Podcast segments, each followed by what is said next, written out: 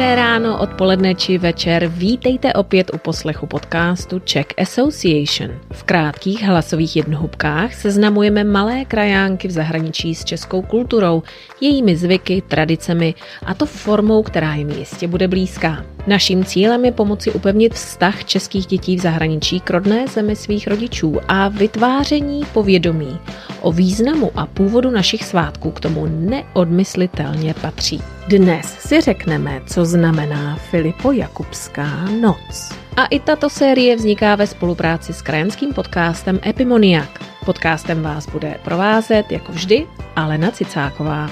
A pozor, pozor, poslech musíte opět dokončit, neboť na konci děti dostanou malý úkol a možnost vyhrát dárek. Pěkně se usaďte, začínáme.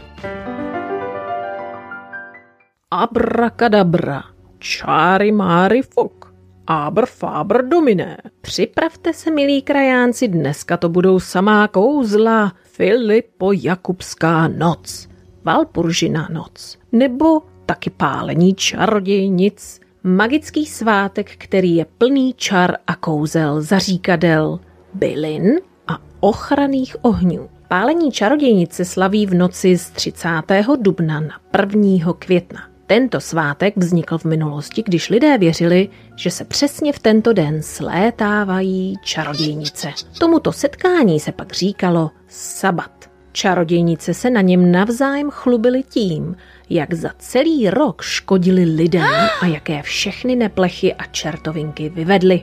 Před sabatem se čarodějnice musely natírat kouzelnými mastmi, díky kterým dokázali létat na koštěti. Bych vám pravdu řekla, raději jsem se ani nepídila po tom, z čeho taková kouzelná mast bude. Něco mi totiž říká, že to nebude z nějakých léčivých bylinek. V průběhu čarodějnického reje byla zvolena i královna čarodějnic, která celému sabatu vládla. Měli také obří hostinu, ale z té bychom se, milé děti, nenajedli.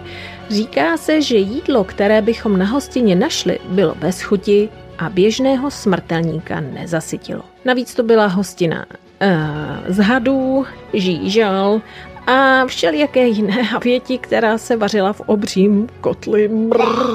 Lidé, aby se před takovými čarodějnicemi uchránili, pořádali na kopcích obří ohně, takzvané vatry. Oheň měl očistit od zlého, proto dívky ohně přeskakovaly a tančily mezi ohnivými hranicemi. Chlapci pak zapalovali košťata a ta vyhazovala do vzduchu, aby případnou čarodějnici, která číhá ve tmě, koštětem sestřelili. Také úroda a dobytek potřebovali v té době ochranu. Lidé sypali před chlévy a pole písek nebo zde pokládali zelené větvičky, aby je čarodějnice nezaklely. Povídalo se, že Prý by čarodějnice musela nejprve zrnka písku spočítat, než by úrodu zaklela. Další ochranné věci, které lidé u sebe v tuto noc nosili, byly například svěcená křída nebo květ z kapradí. A jak vlastně taková čarodějnice vypadá? Viděli jste někdy nějakou? Podle prastarých záznamů takovou typickou ježibabu polétavou poznáme díky tomu, že má velký klobou, výrazné zuby a šedé rozcuchané vlasy.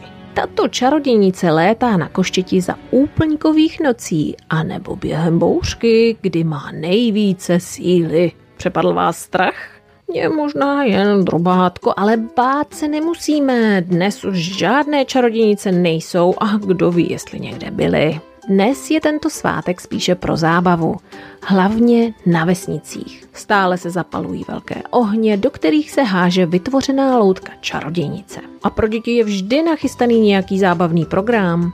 Lidé grilují maso, opékají špekáčky, zpívá se, tancuje a vlastně se vítá jaro takže není třeba vybírat písek z pískoviště a sypet si jej před pokojíček nebo trhat zelené vytvičky. To by vám maminka dala, kdyby se z vašeho domu stala pláž, co? Není se tedy čeho bát. A jako vždy máme pro vás úkol. Jak už jistě víte, každý svátek se v nejrůznějších zemích slaví jinak. Zkuste tedy s rodiči zapátrat, jak se tento svátek jmenuje a slaví ve vaší druhé rodné zemi. A pošlete nám mail na podcast zavináč czeckassociation.org. Děkujeme, budeme se na vás těšit příště.